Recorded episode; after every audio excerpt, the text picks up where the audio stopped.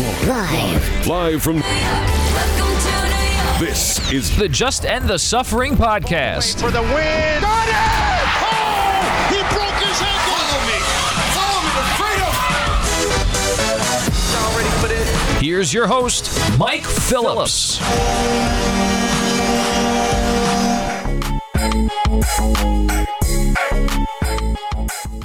What's up, everybody? Welcome to the latest episode of the Just End the Suffering podcast, featuring New York sports talk long suffering fan. I'm your host, Mike Phillips. I got a good show for you this week. We are going to talk Jets training camp here. I'm going to be joined in just a minute by Gary Phillips of Jets Wire. We're going to talk all about Robert Saleh's first training camp. A lot of fun stuff for the Jets this year. Interesting to see what happens with them. We'll talk about that in just a bit.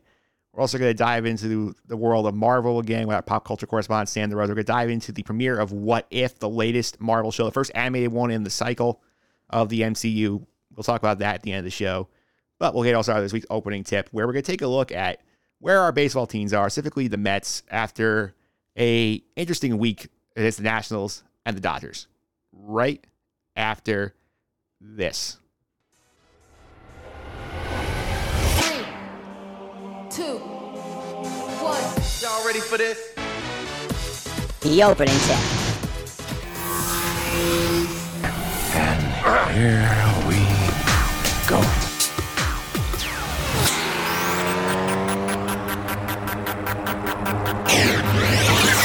All right, we are back here on the opening tip talking New York Mets baseball. And boy, things are a bad, desperate spot for the Mets right now, who looked like they righted the ship for a bit last week and they swept the Nationals in the three game set, but they faced the big boys. The big boys have smacked them back to earth. They lost three in a row. The Dodgers over the weekend at home. Recording on Tuesday morning after they lose the Giants on Monday night. So they are now a season high three and a half games back in the National League East, which is problematic considering they still have nine more games against the Dodgers and Giants before they get back to the rest of the schedule. Plenty has gone wrong with this team. Remember back in June, we were excited about, oh, they were one three out of four against the Cubs. They were 10 or 500. They're back to 500. They have gone 24 and 34 over that span, which is absolutely absurd that they reached this point. There are too many things to go wrong here and the blame are on. Obviously, the key here, they don't hit. This team is not hitting nearly enough, whether it's, you know, the continued struggles around in scoring position, the fact that they cannot get the big hit to save their lives. The approach of the plate has been horrendous all season, whether or not guys are just missing fastballs down the middle, unable to hit breaking balls. It makes you wonder if the decision they made back in April, fire Chili Davis, and bringing Hugh Quattlebaum to teach the organizational process has gotten in the heads of all these guys because it's one thing for Michael Conforto to have a bad year. It's another thing for Michael Conforto and Dominic Smith and Jeff McNeil and Francisco Lindor and James McCann to all have bad years. That to me points to the process is bad as opposed to the hitters themselves being bad.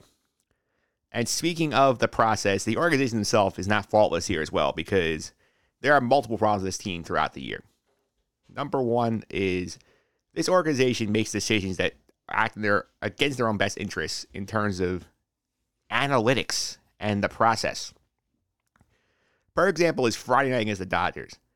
The Mets are facing lefty Julio Urias, who has been average against lefties this year. And the Mets have several hitters on their left hand side who do well against lefties including Dom Smith, who I think is top five in the league for lefty on lefty contact average. Jeff McNeil, solid 250. Mike Conforto has been warming up. All three are not in the starting lineup. Who they put in? Brandon Drury hitting third, no less, in right field. Kev, uh, second base, excuse me. Kevin Pillar in left field. Albert Almora in right field. The latter two are hitting below 200 against lefties. Predictably, they did nothing when the, you're raising the game. All of a sudden, late in the game, when he comes out, they start putting the regulars in. What happened? They start scoring runs. What a concept. You put your better players in, you, you do better baseball.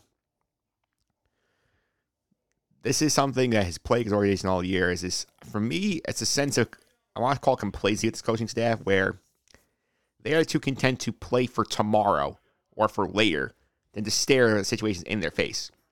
Whether it's oh we're gonna start Jerad Eickhoff because we have to save guys for tomorrow, or we have to put Yennsy Diaz in this spot because we have to save guys for t- our big guys for tomorrow. you're gonna run out of tomorrows before now and then. And it's annoying because last night, perfect example. Aaron Loup's the Mets' best hitter, best relief pitcher. He comes in, gets a big out, gets taken out of the game. All of a sudden, Miguel Castro gives up home runs. Trevor May gives up home runs. You have wasted Aaron Loup for one out. Or about Sunday night, for example? The Mets, Carlos Carrasco falls down 6 nothing early. They know they're taking him out of the game in the top of the third. They have runners on in the second, set up the bat for himself to bunt, and then take him out. They asked Carlos Carrasco after the game, why were you in there to hit when you were coming out of the game next day? He said, I have no idea. And Luis Rojas says, well, it, we only got four man bench. It's too early to burn our pinch hitters. It's not too early when you're down 6 nothing. All those pinch hitters end up being useless because you got buried. This is the kind of stuff that just drives me nuts with this team. And the, add to it the fact that they seem to think that nothing is wrong with them and that the process will work and the process is going to be fine. And you're hearing the same old cliche nonsense of, oh, the process is working well. You got JD Davis last night saying, we don't look at our record. We work out winning games. We just look, look at the record. You haven't done much winning in months. And I'm really sick of the process. Gotta trust the process. The results will come. Trust the process. I hate to break to you. If the Mets were heart surgeons, their process right now would kill about 15 patients. And they would say, don't worry, they're getting better at operating. Tomorrow they'll figure out how to save the patient. That's not how this is going to work. The season is slipping away from them, and they don't seem to care much about it. There's a lack of urgency in this room. I think, no offense to Luis Rojas, who has done a good job shepherding through tough times, he has looked overmatched at this points this year. There is no urgency coming him to try and take advantage of the situation they have. They squander games that they should easily win. And I think you have to make wholesale changes this group as the season because this group outside of six weeks in 2019 has not been able to produce a runner in score position. This group has not been able to rise to the challenge of I get not in Lindor or Jacob DeGrom is a tough deal, but teams miss players all the time and find ways to rally. There is more than enough talent on this roster to win baseball games. The fact the Mets have not is very concerning. And this is a year where they had an opportunity to get in the playoffs out of a weak division, and it's going to get squandered because they let the Braves hang around, they let the Phillies hang around, sort of acting on assumption of, oh, they'll never get hot. We'll just take care of what we do for tomorrow, and then we'll be fine. They were playing to the division opposed to playing to the games at hand. Think back to that stretch in late June when they could have buried those two teams. They did not. Think back to that series for the trade deadline. They had five games against Atlanta, lost three. They did not. Atlanta added four outfielders and some key reliever Richard Rodriguez. All of a sudden, Atlanta has gone 13 4 the last 17 games. The Mets are 5 and 13 over the last 18. That's how you go from being up four and a half games to down three and a half in the blink of an eye. And the Braves have a ridiculously easy schedule this week. They beat the Marlins last night. They got two more against them. They have two, three against the Orioles this week. By the way, have gotten one win in the entire month of August. Where is the urgency for the Mets? By the time they get home, they could be six games out and well under 500. And I get there's still games because Nationals and Marlins left. And the Marlins they did not beat, by the way. They lost three out of four of them. You are running out of time. This season could go flushing down the drain. At this point, you spent 90 days in first place. 90. This is what has you play mediocre baseball. There's no urgency. There's no real changes. The, the trade deadline was a blown opportunity because obviously they did not have the chips make wholesale additions like these other teams did, but they took their one chip and used it for the wrong player in Javier Baez, who, regardless of the fact he got hurt, which is a different argument, he did not fit what this team needed. They need a proven run producer in the middle of this lineup. Javier Baez is not that guy. He is an electric player who strikes out way too much. And also feels like they got him because A, Sandy Alderson been trying to get him for about 10 years. And B, Francisco Lindor went to the front office and recommended it. That is not the process I want the front office to follow in terms of acquisitions. Kris Bryant, who homered twice against the Mets last night, by the way, a big reason why they lost this game. He would have been a much better fit for this lineup. He comes, he can come in, back cleanup, drive in runs, play multiple positions, give them options. That would have worked. Instead, they went for Javier Baez, a strikeout machine, and you got exactly what you paid for. And right now, it's gonna, it cost them their first round prospect from last year, Pete Crow Armstrong, who was number five in their system when they traded him, for about a six week rental. When you, when you factor in the time Baez will miss with the injuries, that is a terrible process, and something that the Mets, Steve Cohen, have to recognize has to get fixed here. The lack of urgency coming out of that room is startling. You heard when Zack Scott went in there last week at the press conference prior to the homestand and said, hey, this is not acceptable. We are not playing to our level. Guys are not following instructions. I was glad Zack Scott called things out because I'm tired of his, oh, you know, everything is great. We're following the process. We're going to win. Believe in us. Met fans pay high ticket prices. Met fans expect results. They don't want to hear trust the process and clubhouse chemistry. Clubhouse chemistry does not matter when you're losing three out of four of the Marlins, when you're getting swept out of first by the Phillies, when you're looking non competitive against the Gi- Giants and Dodgers at points. None of that matters. You are light years away from being close to this elite level of the league with the third highest payroll, which is problematic. And you heard plenty of stuff over the weekend also about moral victories.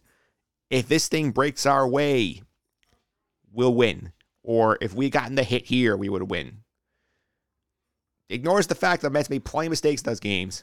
And on Sunday night, the Dodgers were booting the ball around the 1962 Mets and still found a way to win 14 to 4. This team is a disaster right now. They are in big trouble. They already lost one game on this trip. They still have six more out west, including four with the Dodgers, who, by the way, look like weight classes above the Mets. Do you see a world where they come out of here with more than two wins on this trip? I do not. That means you're coming home under 500 and still have the Giants again in Citi Field. The season is on the line this week. They're going to let it slip away. And it's very disappointing.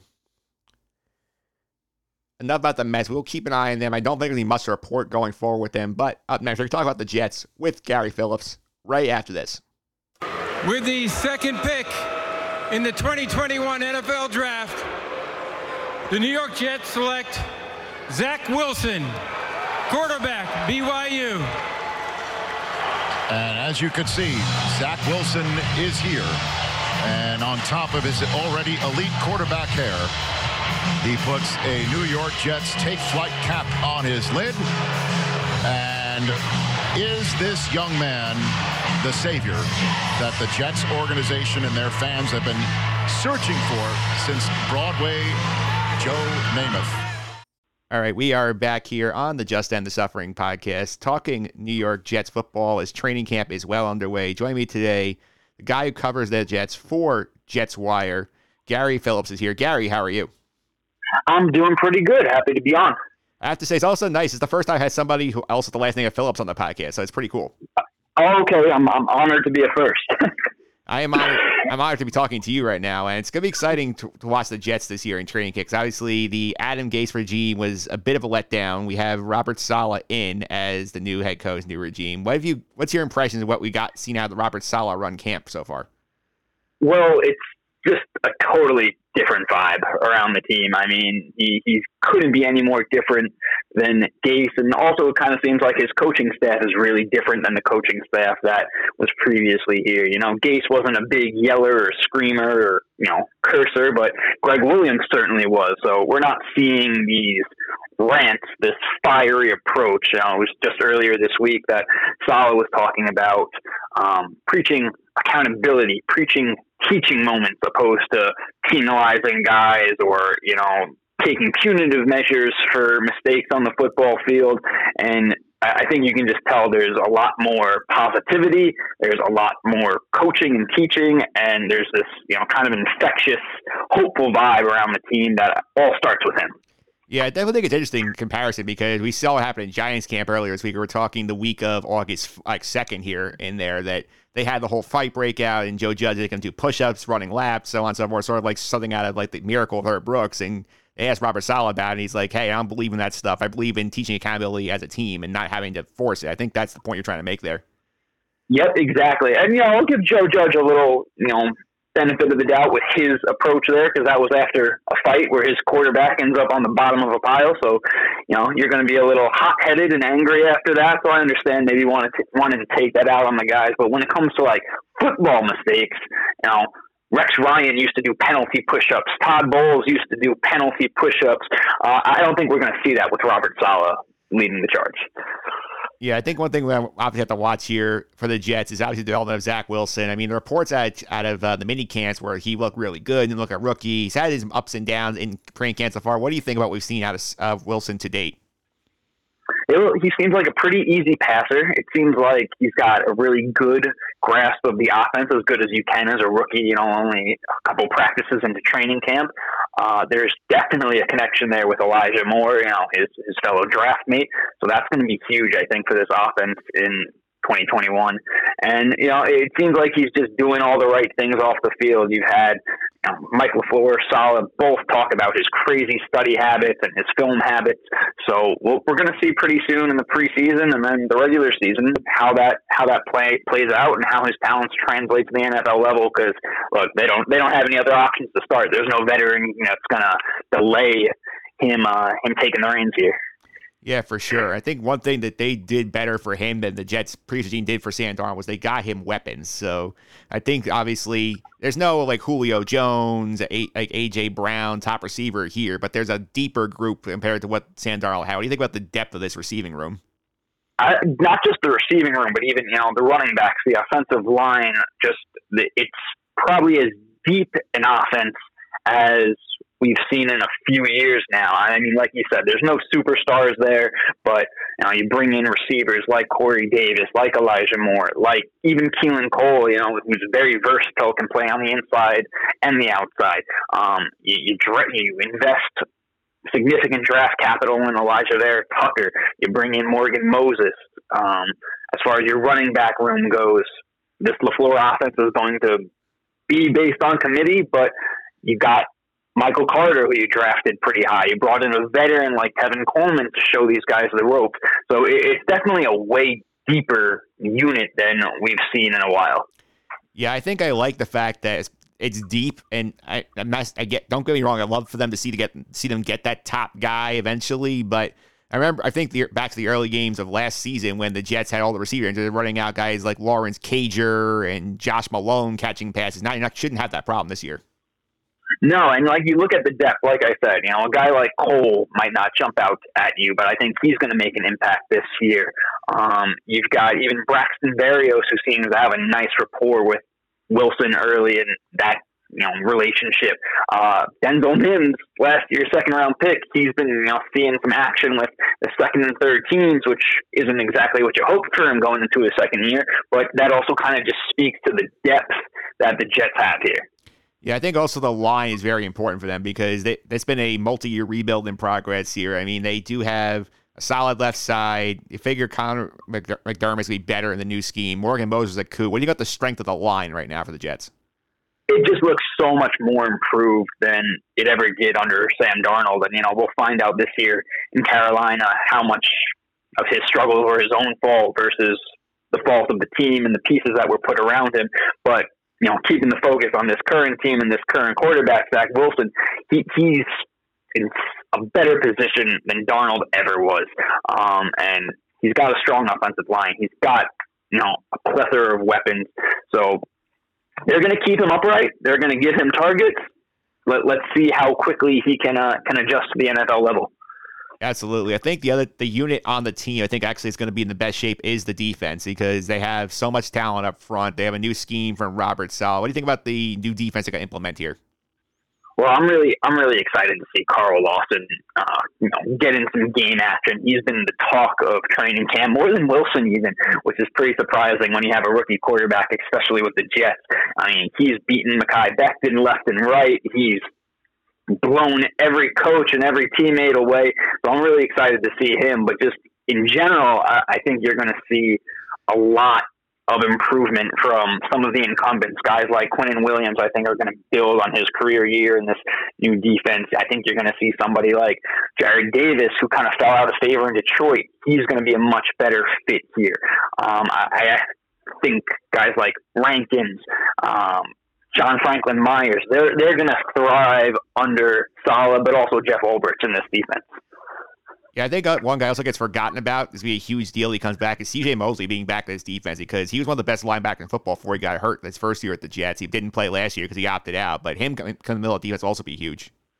Yeah, I'm really interested to see what he's going to look like, how he's going to perform. Like you said, one of the better linebackers in the NFL before he essentially misses two seasons. Um, he's got a totally different body type now that he's back, you know, in the building. Uh, he's being asked to play a different defense, a different scheme. So we're going to see how he adjusts, but he definitely sounds and looks motivated thus far. Yeah, one thing also that you're watching with the Jets, obviously, is the fact that they chose not to go get veteran help at the corner. Right now, the outside guys are Bless Austin and Bryce Hall, who are young, like late round picks. You have Michael, the other Michael Carter in the slot. There's a lot of youth there, so I feel like that's definitely a concern that they have to keep an eye on. You know, I, I think it definitely is, but just you know, going back to like Saleh's approach, Saleh's philosophy, he's really big on you know developing young guys and investing that time and actually giving them the chance to, to prove themselves and prove that the develop that the development is paying off. Essentially, you know, he kind of talked about that with the backup quarterbacks with James Morgan and Mike White as well. But you know, the Jets have invested time and resources and picks in these guys like Hall, like Bless Austin, like you know the rookies that they drafted this year. They're they're going to get a chance for better or worse, and I think that also speaks to the organization realizing, know, this is not a win now year. 2021 is not a win now year. They expect to be competitive, but there's still going to be some growing pains, and they're embracing them. Yeah, for sure. I think the other interesting spot to watch for the Jets, and it's been a problem since Mike Maccagnan let Jason Myers walk after his Pro Bowl years, the kicking battle. I know they just cut Sam Ficken. And they brought in Ammendola to compete with uh, Naggar. Like, do you think the kicker is currently on the roster? You think it's going to be somebody's going to be shaking off and cut downs again? I, I can never tell with the Jets and their kickers. For all I know, they'll have another three or four guys in that room before the regular season even starts. So we'll, we'll see how the preseason game goes and you know the green and white scrimmage goes. But uh, it, it, it would never surprise me if the Jets bring in and cut some more kickers. Yeah, I think the preseason is actually going to be a big help for them because last, I mean, they're trying to have somebody battles, especially kicker, giving Wilson live reps. I think the preseason is going to be a bigger benefit for them than it's been in previous years. Oh yeah, absolutely. And like even going back to the offensive line, you know, you've got some new faces in there, but guys are going to have more of a chance to gel. Just the whole team as a as a whole is going to have a more of a chance to gel, see what it's like to be in game situations with each other. Um, that's def- that definitely was a hindrance last year. I know the offensive line spoke a lot about that last year, so it'll be interesting to see what kind of impact that has now. Yeah, I think another thing the preseason I think is interesting. I, this regime is doing that the Adam Gase one did not is they're scheduling some of these joint practicing with other teams. I always think it's a smart idea to get some exposure to teams outside of the preseason games. What do you think about that choice this year? I, I like it because you know, again, you have a very young team, so it helps to expose them to some of the things they're going to see in the NFL. It also, I think, it also just adds a little intensity to practices in general, no matter how old your team is. You know, you've got guys teammates going up against each other day after day in practice, it gets a little stale. It gets a little old. It gets a little predictable. So I think, particularly with a young team, with a young quarterback, it's going to make a huge difference. But it's also going to help the rest of the roster. It's going to help a coaching staff that is relatively inexperienced, and you know where a lot of coaches find themselves in new positions and new jobs. So it, I, I don't really see the downside to it especially considering one of those is against Green Bay and Aaron Rodgers is there. It's something Zach Wilson's got to be sitting there like taking notes, watching how Rodgers prepares and runs his practice. Right, that's got to be so helpful for him. Just you know, even if he gets five minutes alone just to talk to Rodgers, you know, that could have a huge impact on him moving forward. So uh, I think there's a lot of positives to it. Absolutely, and obviously there's a, a camp's been going on for a little bit. Like based on what you've been hearing so far, who are some guys there like not on the top of mind for Jet fans who could be making some noise here? Well, Moore has obviously been, you know, one of the top talk of practices, but that's a little more that's a little more on the nose. Uh, I thought it was pretty interesting that yesterday, when asked about the slot cornerback position, that uh, you know, he, Robert Saleh was asked directly about Javelin Guidry and Michael Carter too, and Saleh went out of his way to note Elijah Campbell was also in the running for playing time there. So that's a really interesting uh, kind of dark horse candidate, if you will. So we'll, we'll see. We'll see if you know, that continues throughout the summer if he even makes the roster, but it kind of speaks to Saleh wanting to give everybody give everybody an opportunity, wanting to make sure that everybody understands, you know, nothing's being handed to you. Everybody's competing for a job, and uh, you know that that definitely speaks to the culture change around the team. Yeah, absolutely. And this year, even with the expanded playoffs, at the extra game, nobody's expecting them to make the postseason. What do you think is a realistic expectation for this group? Because obviously they can't go two and fi- two and fifteen. So what do you think like is a realistic not like target for them?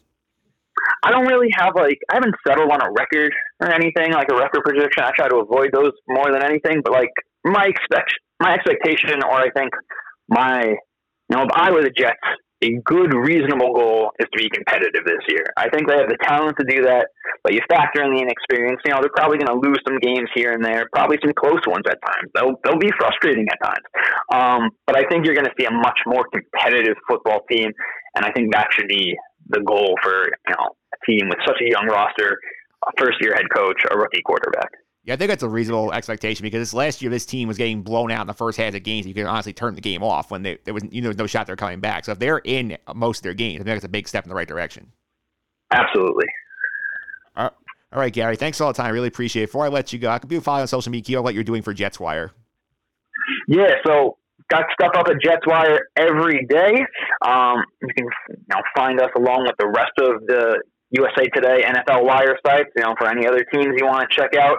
And then I'm over on Twitter at Gary H. Phillips if you want to give me a follow. All right, Gary. Thanks for all the time. Really appreciate it. Yep. Thanks for having me on.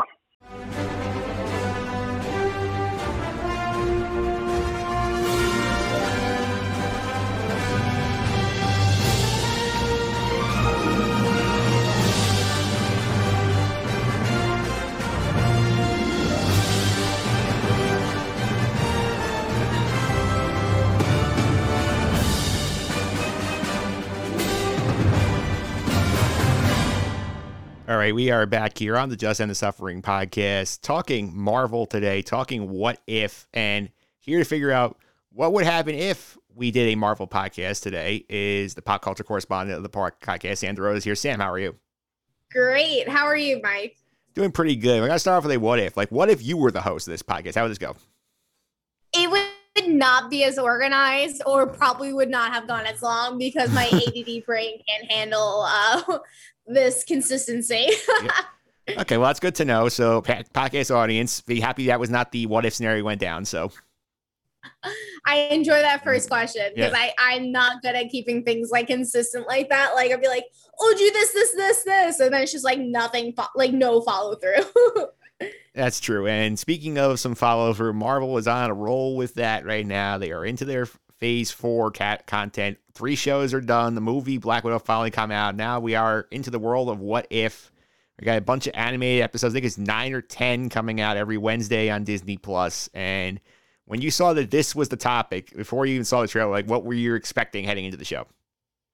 I honestly had no idea what to expect. Um, to be honest, I'm just like uh, animated. I'm like, because mm, you know my whole deal with the whole Star Wars yeah. animated, like Clone Wars film, our TV show. I apologize, and film, I guess. Uh, but I'm like, I was like weirdly like looking forward to it just because it's anything new in Marvel. Just you know, tickles my fancy to be honest.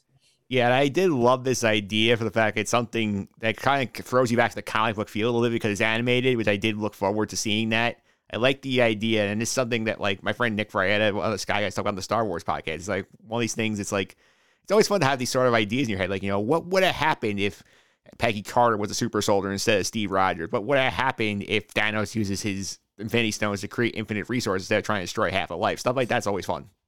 Yeah, and it's funny too because like as much as like a creative person I think I am, I would have never thought like Peggy being, you know, like Agent Carter being, you know, the super soldier.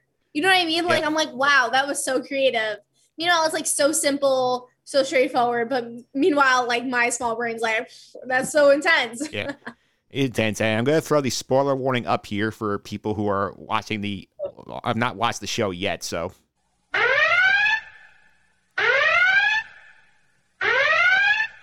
All right, you've been warned. If you did not watch the premiere of Marvel's What If, you can go ahead, dip out of here, go watch it. It's about 30 minutes. Come back in, watch, and listen to the podcast now. I will say this was fun. I did enjoy having Jeffrey Wright be the Watcher, the voice of the Watcher. I thought that was a good voice casting pull. Right. And it's funny too, because I feel like, you know, with him, the whole thing with Westworld and everything that we've discussed, he was like the perfect candidate. Yeah.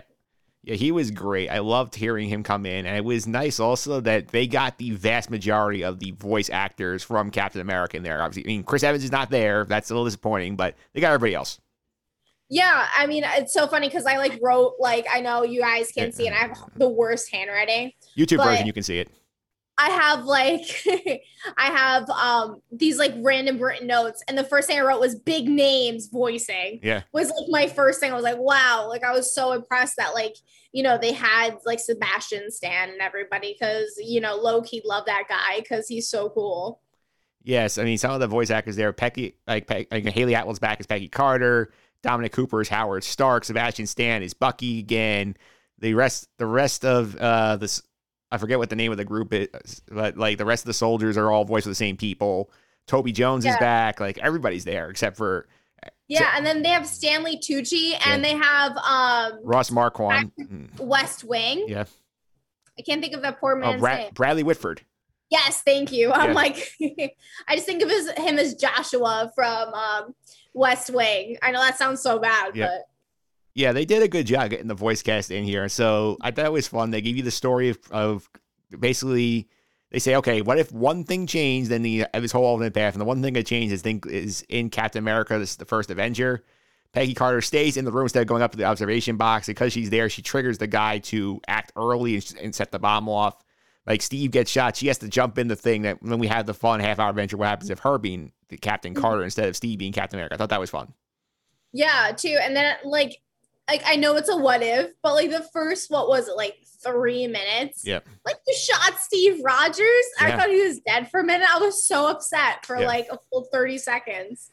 Yeah, and we have a lot of fun like, content here. You know, still a lot of Marvel stuff played out. You know, if you've seen the movie, I think it adds to it, like what happens here because you see her go in, like go storm the base. She manages to basically beat the crap out of a bunch of German soldiers, steal the Tesseract back. This is the Dominic Cooper, uh, Howard Stark, and we basically see they he basically builds a proto Iron Man suit for Skinny Steve, which is a lot of fun. Yeah, no, that was really cool. The um Hydro, the Hydra Stomper. Yeah. I thought it was like so interesting. Um, but like also, I know this is like more historical, but how bad does it look to be like, you know, the like have the Union Jack Yeah. on the shield Yeah. because of you know like going to like history classes, like how bad Great Britain was. Yeah. Throughout the whole world, I'm like, ooh, harsh undertones there. Yeah, and I have to say, I definitely enjoyed it. I thought it was nice that you have a quick half hour. You know, we weren't wandering around doing too much. We had still had plenty of action. I thought it was cool because obviously, because anime, they can do more stuff than would do if it was this was live action. This costs a lot of money. Oh, totally. And then my thing is like, are can they keep things like cohesive, like all in one timeline, or are they gonna be like jumping back and forth? Like I feel like they have so many different, you know, avenues to choose from. Well, I mean, the fact that they kind of wrap this one up pretty neatly in a bow at the end of the episode, kind of feel like they have like nine or ten self-contained stories of like, what if this happened? Here's what would be the repercussion. I feel like that's sort of where they're going here. True. And then like that wasn't that Hawkeye at the end? It was. It was Jeremy Renner did voice voice uh, Hawkeye. Yeah. So what I'm thinking is like, why is it Hawkeye? Yeah. You know what I mean? Like, I feel like that's gonna lead to something different down the line. It absolutely could. And I think the fun thing here was like obviously we get the ending where instead of having like in the original timeline where Steve Ross gets frozen under the sea and he stays there for 70 years, Peggy Carter basically just has to fight back a giant octopus and just shoves him back into a wormhole and pops out 70 years later when Furious Tesseract, instead of having Loki pop out like in the original Avengers, she pops out. Yeah. And that- that was- That was gave major Jumanji vibes of when Robin Williams jumps back into time. Yeah. I thought it was fun. I was think it's fun that they put this right after Loki, like when we see the Loki end with the whole multiverse being created and all of that. I think it's fun that we sort of say, here's some of the possibilities they could have created because Loki, because Sylvie broke the timeline by killing He Who Remains. Yeah, and then I'm thinking like, do you think that the, down the line there could be a character, the Watcher, the Guide? You know what I mean? Because yeah. like, yes, he's the narrator in this whole series right now, but like he could be a character that's like kind of like you know when you know he could technically be a timekeeper. Yeah. You know. Yeah, I would not surprise. I mean, if they have Jeffrey Wright on the payroll, not be surprised at some point in a future movie they just bring him into a live action version somehow. Yeah. It's like for me, like the spot I think would have been that Doctor Strange movie. I think that's where I, they haven't heard any rumors of him being cast in it. So like that'd be one I would not be surprised. They want to try and tie it again, maybe like a post credit scene. He shows up. Yeah. I mean, I can't disagree with you there because I know you know how Marvel tries to be super Yep. sneaky, and Yep. at the end they're like not that sneaky. Yeah. That's for sure. And I do think also with this show, the one thing I also really enjoy was like the animation quality also was very good. They use kind of that cell shading technique that I think is not like more of a Clone Wars style where it's like I forget it's more like 3D ish. This was more cell shaded. Like, look, I think it worked for the look of the characters.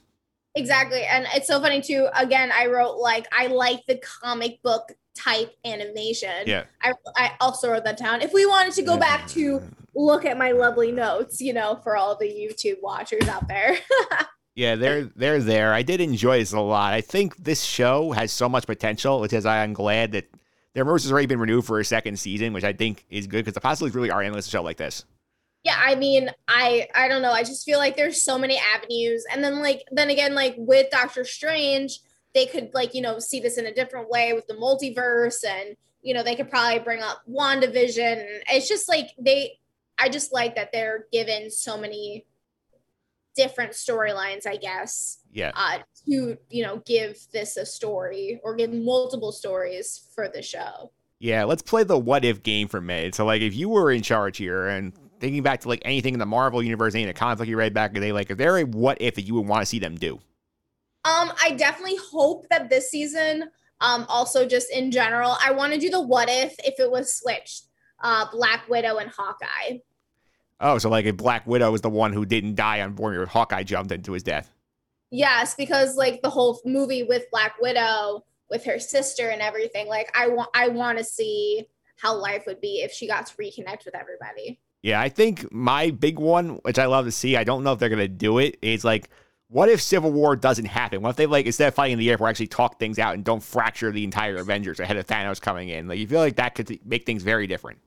I feel like that's a that's a great one because you know they I feel like they just like really tore each other apart and wasted you know so much time where they could be like you know buddy buddy and like fighting crime and whatnot but of course that lovely movie I don't hate it it's just Yeah. it's just a sad movie Think of it, it's just another fun one. I don't know if they will do Spring Spider. It's like, what if Ned got bit by the spider? That would be funny, also. That'd be so great I feel like I see those all the time Yeah. or um like what if wanda and uh her brother um never got like the superpowers Yeah. Yeah, I like I try and look at these. I'm curious to see like with the ep- the directions they take it, like if any of these do sort of lead into sort of live action ideas down the line. Because this is something that like if one of these really takes off, like all of a sudden they decide, oh, Captain Carter was great. Like they could like call up Hayley Atwell and say, hey, let's do like a like five episode Captain Carter show or something like that. I could see something like that happening. 'Cause i feel like she would do it too because she Yeah. did agents of shield and everything Yeah, she they had her own show. They had Agent Carter back in the day too. Like that was fun. Yeah. I did. Yeah.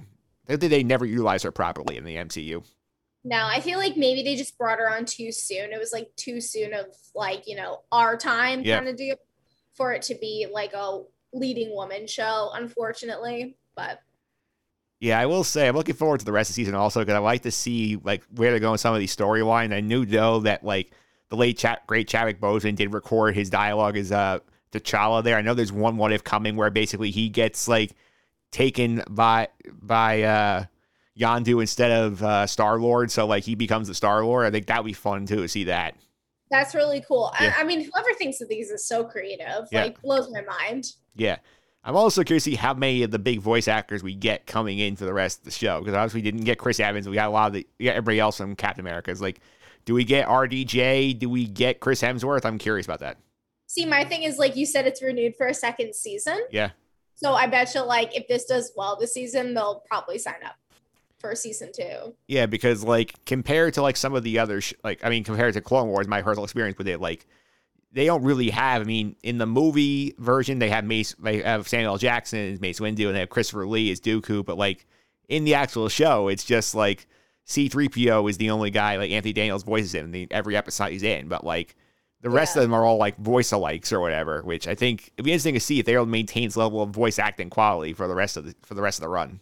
I mean, it sounded like really good. The guy who did uh, Chris Evans, I thought Yeah. did a good job.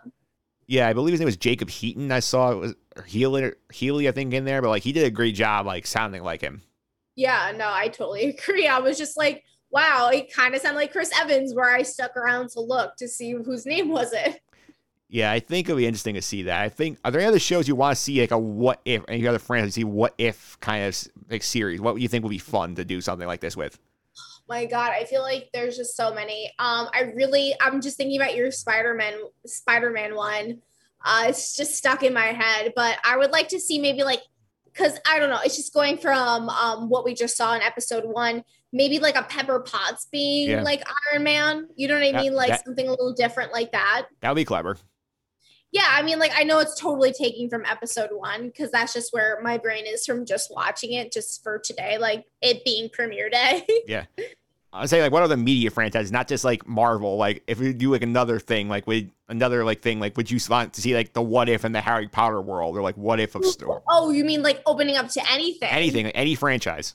Well, definitely Harry Potter because I'm not gonna lie, I'm a huge Ron Weasley fan. Yeah. I've been a Ron Weasley fan since day one, like because he's low key big. But then again, like Neville being mm. like the Harry Potter version, that'd be really cool to see a what if.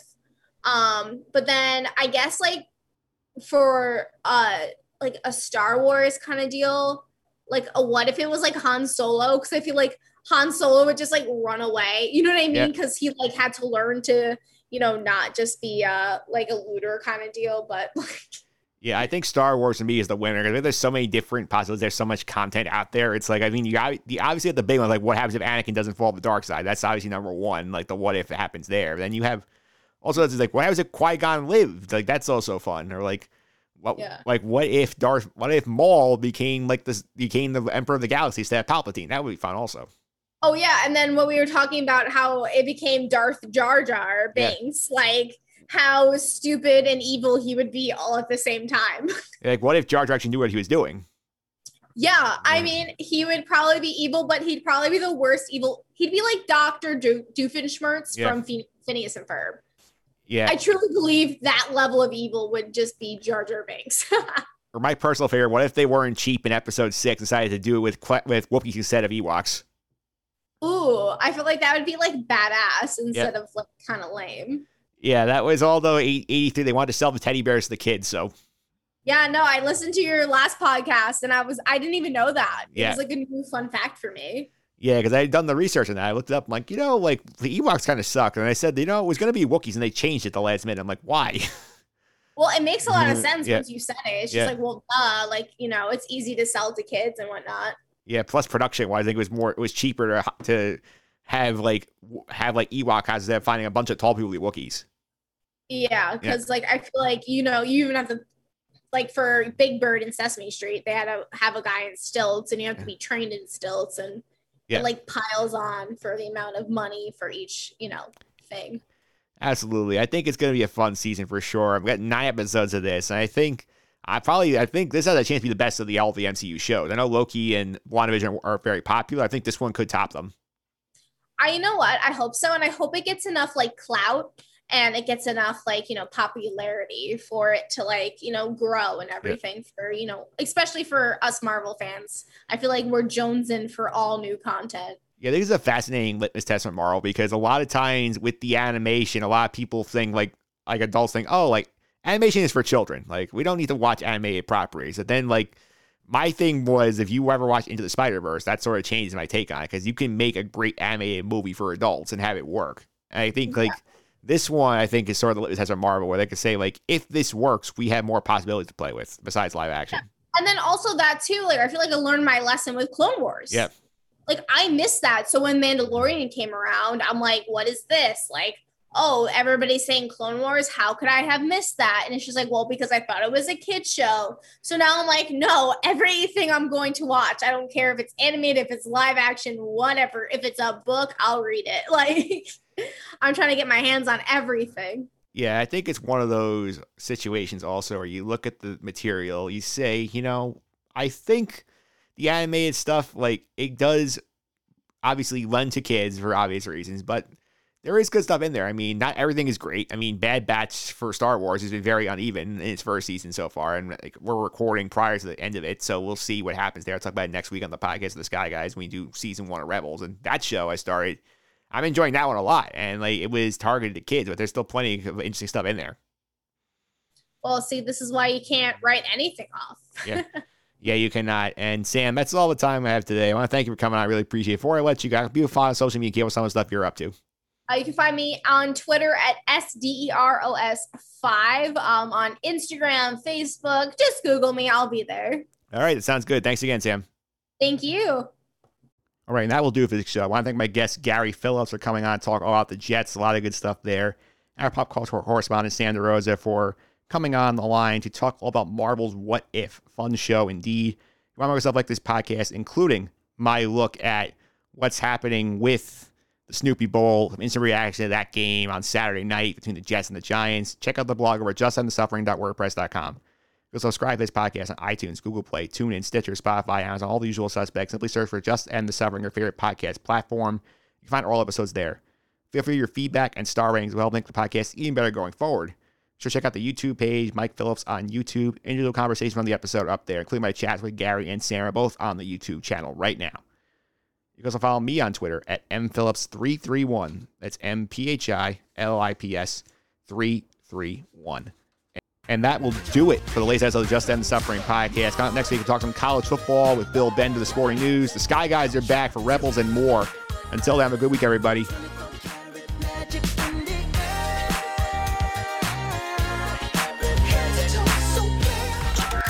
This has been the Just End the Suffering podcast. I'm out.